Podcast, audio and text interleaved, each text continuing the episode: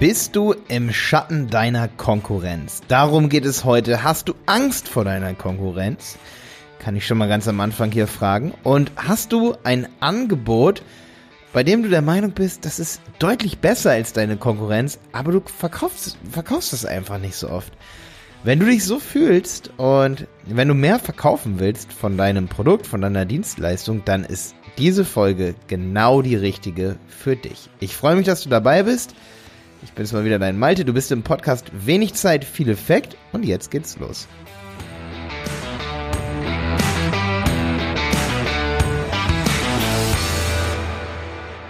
Ja, das Ding mit der Konkurrenz ist so interessant, weil ganz oft kommen ähm, ja Kunden zu uns zum Beispiel, für die, für die wir Google Ads schalten oder unsere Agentur, halt die Berater Online Marketing, macht Google Ads.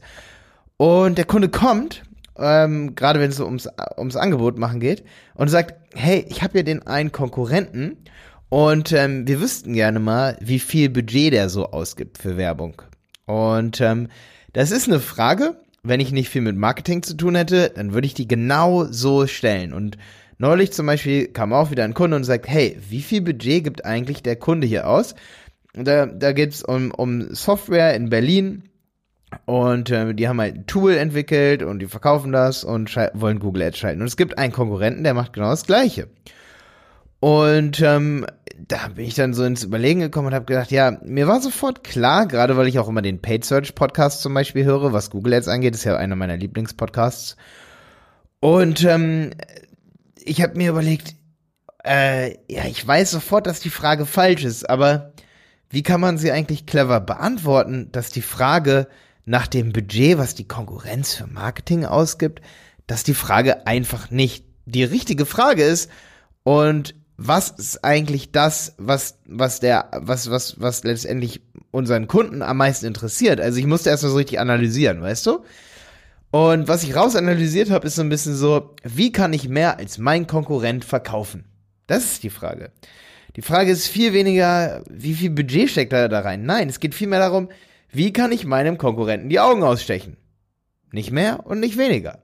Und es ist auch völlig in Ordnung, so eine Frage zu stellen, weil Konkurrenz ähm, belebt offensichtlich das, oder das weiß man so, das Geschäft.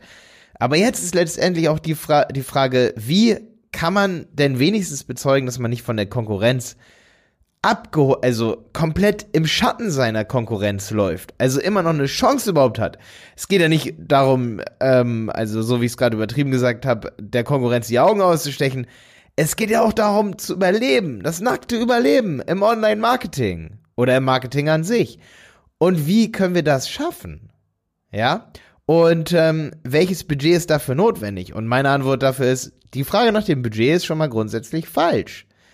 Eigentlich wollt ihr wissen, wie könnt ihr überleben ähm, und wie könnt ihr mehr Kunden, mehr Kunden generieren als eure Konkurrenz. Das ist doch das Wichtige. Mehr Kunden generieren, weil vielleicht schaffen wir es ja sogar ohne irgendein Budget sogar mehr Kunden zu generieren als die.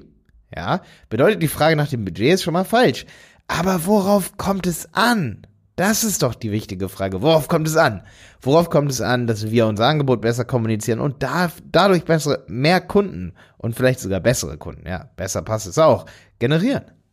Und in dieser Folge hier möchte ich vor allen Dingen auf ein paar Effekte drauf eingehen. Also ich möchte ein paar Verweise setzen, zum Beispiel auf den Lollapalooza-Effekt, den ich äh, schon hier angebracht habe. Ich habe auch den Performance-Podcast mit Felix Hoffmockel und ähm, im Performance-Podcast mit Felix, da geht es sehr stark darum, wie kann man letztendlich sein Angebot besser positionieren. Performance-Marketing nennt man das.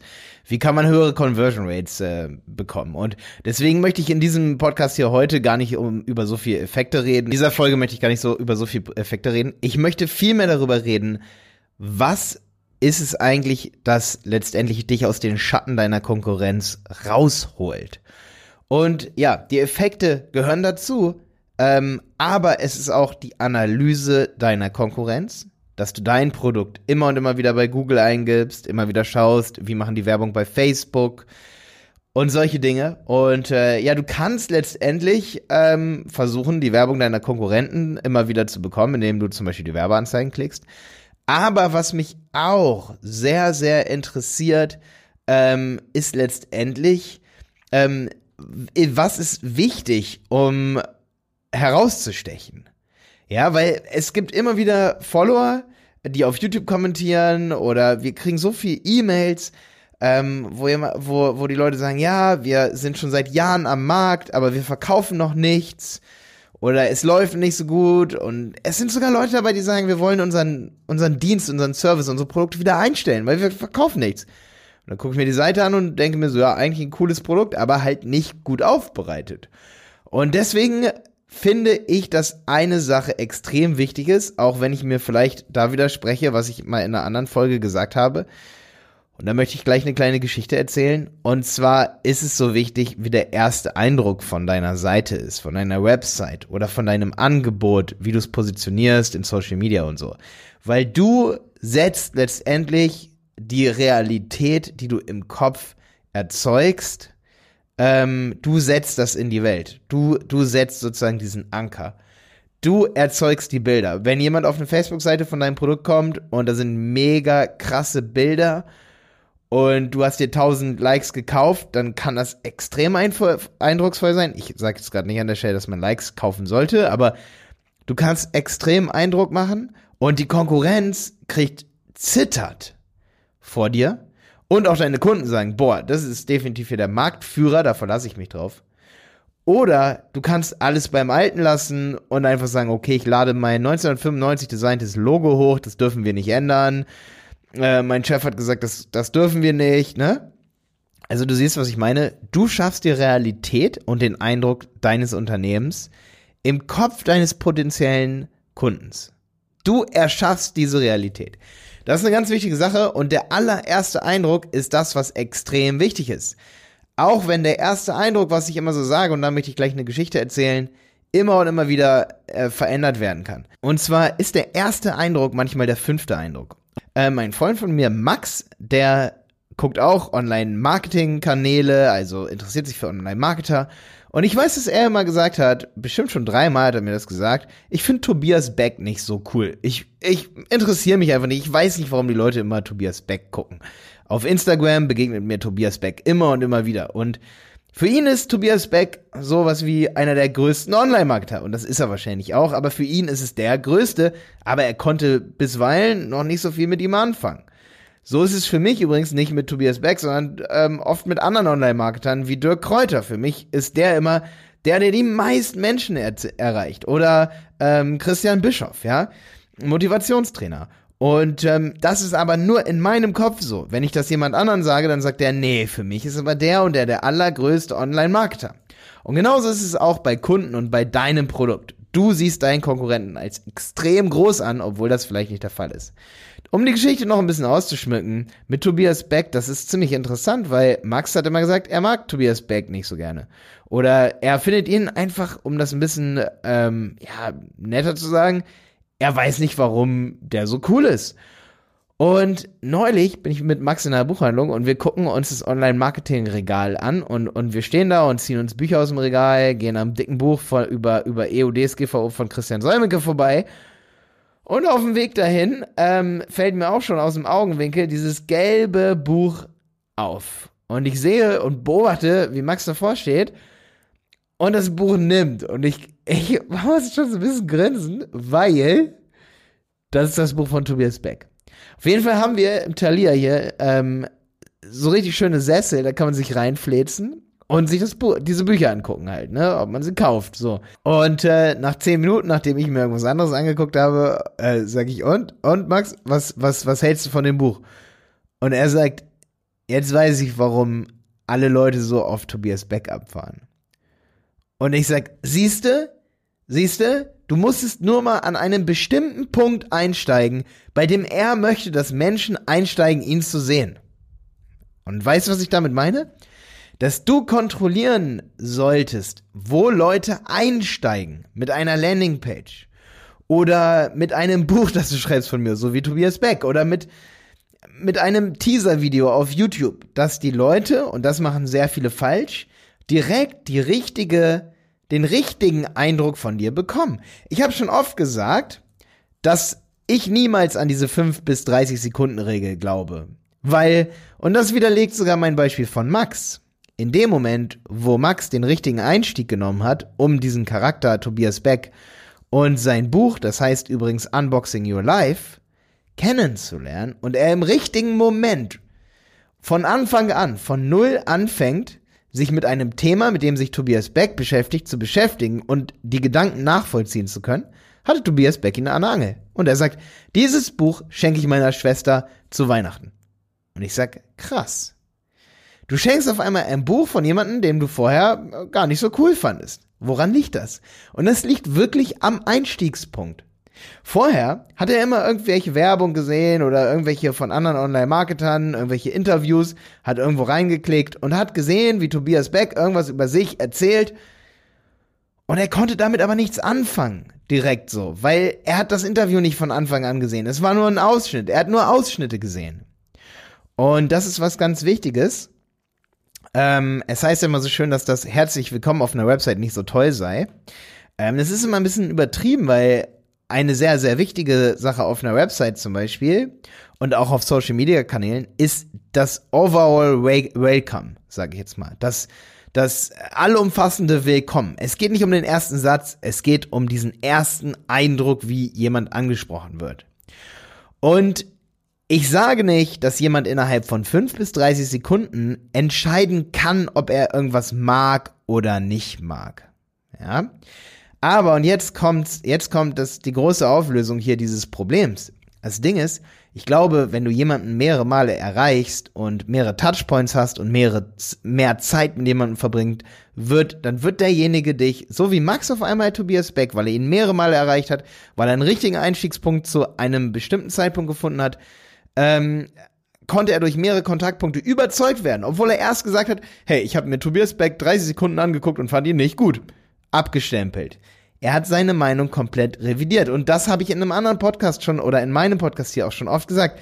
Menschen ändern gerne ihre Meinung radikal. Aus sehr positiven Empfindungen und Gefühlen können negative Empfindungen entstehen und aus sehr negativ polarisierenden Empfindungen entstehen oft sehr positive.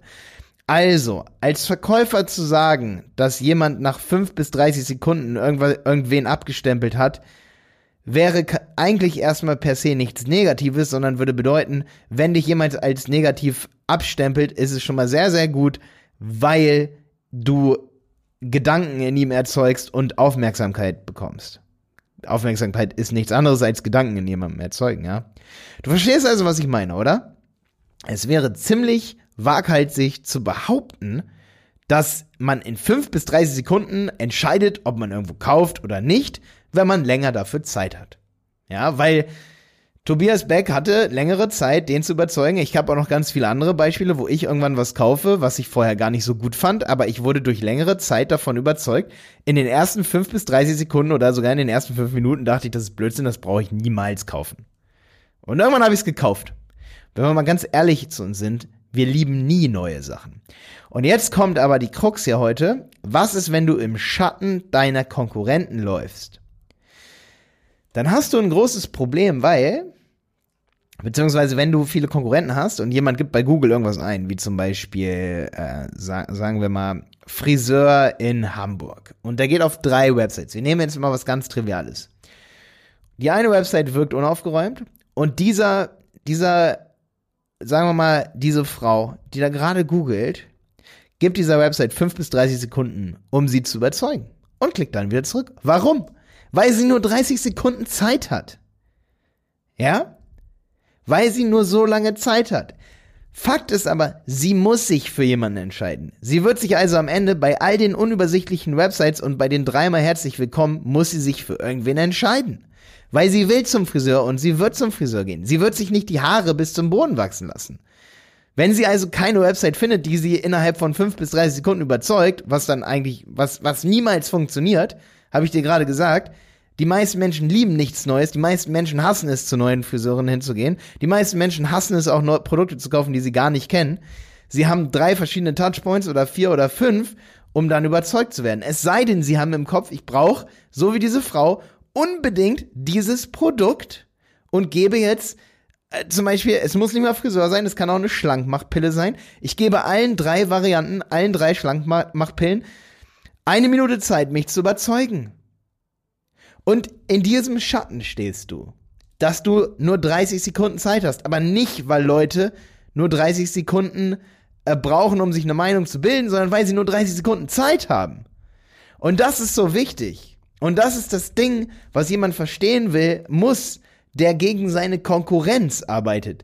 Derjenige muss nicht wissen, wie viel Budget der Konkurrent ausgibt. Derjenige muss wissen, wie viel Conversions derjenige macht und wie viel er pro Conversion ausgibt. Weil derjenige kann auch 3000 Euro im Monat in irgendwelche Google Ads für ERP-System Berlin zum Beispiel ausgeben, aber wird keinen einzigen Kunden generieren. Und wenn ich für den gleichen Kunden 100 Euro im Monat investiere in Google Ads und zwei Kunden rumbringe, dann ist es scheißegal, wie viel der Konkurrent ausgegeben hat bei Google. Verstehst du, was ich meine, oder? Ich meine, die Rechnung ist dead simple, oder? Wenn ich fürs Zehnte, für ein Zehnte oder für ein Fünfzehnte des Budgets, äh, sagen wir mal dann 15 so viel, 15 mal so viel, okay, man kann null streng genommen nicht multiplizieren, bleibt null. Aber wenn derjenige für 1500 Euro, sagen wir mal, einen Kunden ähm, rumbringt und wir schaffen es, ein, ein CPA, sagt man, Cost per Acquisition für 150 Euro, dann tut das das Budget nicht zur, zur Sache. Das ist für mich wichtig, dass du das verstehst, wenn du dich mit Marketing beschäftigst. Aber für mich ist auch wichtig zu wissen, dass du verstehst, wenn du wirklich erfolgreiches Marketing machen machen willst, dass du im Schatten deiner Konkurrenz läufst. Und wenn jemand irgendwas eingibt bei Google oder Werbeanzeigen jeden Tag sieht, und da finde ich es immer so interessant, ich sehe oft wenn Leute zu uns kommen und sagen, es funktioniert bei mir übrigens nicht. Meine, mein Funnel geht nicht. Und dann gucke guck ich mir die äh, Landingpage an und sehe, ja, weil da wird kein wirklich psychischer Effekt eingesetzt. Vielleicht Verknappung, aber alles andere sieht unseriös aus. Verknappung funktioniert nur, wenn es seriös aussieht eigentlich. Hört sich logisch an, oder? Ich meine, Verknappung und dann auch noch unseriös ist eigentlich unseriös plus unseriös macht noch unseriöser. Ich meine, Plus und Plus macht nicht, äh, macht Minus in dem Fall, ja. Ähm, ist eine Logik, in, in die man erstmal so ein bisschen reinkommen muss. Aber ähm, es ist wirklich so, dass du einfach eine Gesamtkomposition brauchst von Landingpage und, und von Produkt, ähm, ich sage immer Angebotsaufbereitung, die perfekt für deinen Kunden ist. Ja, die genau deine Zielgruppe abholt. Bedeutet, wenn du einen Friseursalon hast und jemand will sich ganz schnell bei dir einen Termin machen, dann nützt auch mein Tipp nicht, den du irgendwo wahrscheinlich mal in meinem Podcast gehört hast oder auf YouTube. Mach eine lange Landingpage so lang wie möglich. Das bringt da nichts. So ist es bei Buchhaltern, Steuerberatern, äh, Steuerberatern, Friseuren. Guck dir mal Steuerberater-Websites an. Wir haben da früher auch den Fehler gemacht. Wir haben bei Buchhaltungen und Steuerberatungen immer alle möglichen Leistungen, Ewigkeiten beschrieben. Erstens, es li liest keiner. Zweitens, es überzeugt niemanden. Drittens, es ist keine Story dabei, jemandem zu erklären, was ich mache. Was denjenigen interessiert, ist, wie du es tust. Bedeutet, wenn du Storytelling auf deiner Landingpage mit reinbringst, mit einer, mit einem sehr guten Cleanup, also deine Landingpage und deine Angebotsaufbereitung extrem transparent und kundenpräzise aufbereitest. Und vor allen Dingen ist dabei auch wichtig, ähm, es gibt natürlich viele Aspekte hier, aber was du lernen sollst oder was, was gerade wichtig für mich ist, dass du verstehst, dass die Leute nur 30 Sekunden Zeit haben. Sie können sich also nicht viel äh, durchlesen. Es gibt Leute, das war für mich auch der Profitrick, wenn du alles ganz, ganz lang machst. Du machst zum Beispiel eine ganz lange Landingpage. Das ist sehr gut, weil du dann noch die weiteren 15% abholst. Ähm, die sagen, ich brauche noch viel, viel, viel mehr Informationen. Aber das darfst du bitte nur tun, wenn eine Landingpage oben auch gut aussieht. Auch sehr, sehr, sehr, sehr übersichtlich und sehr gut. Und dann darfst du es nur tun, wenn du dir mit den Inhalten unten nicht irgendwie noch was kaputt machst, weil da die Schriften kaputt sind. Sehe ich auch regelmäßig. Da sieht oben noch alles fein aus, dann scroll ich nach unten und denke, welcher Depp hat diese Website gebaut? Niemals würde ich hier Finanzberatung kaufen.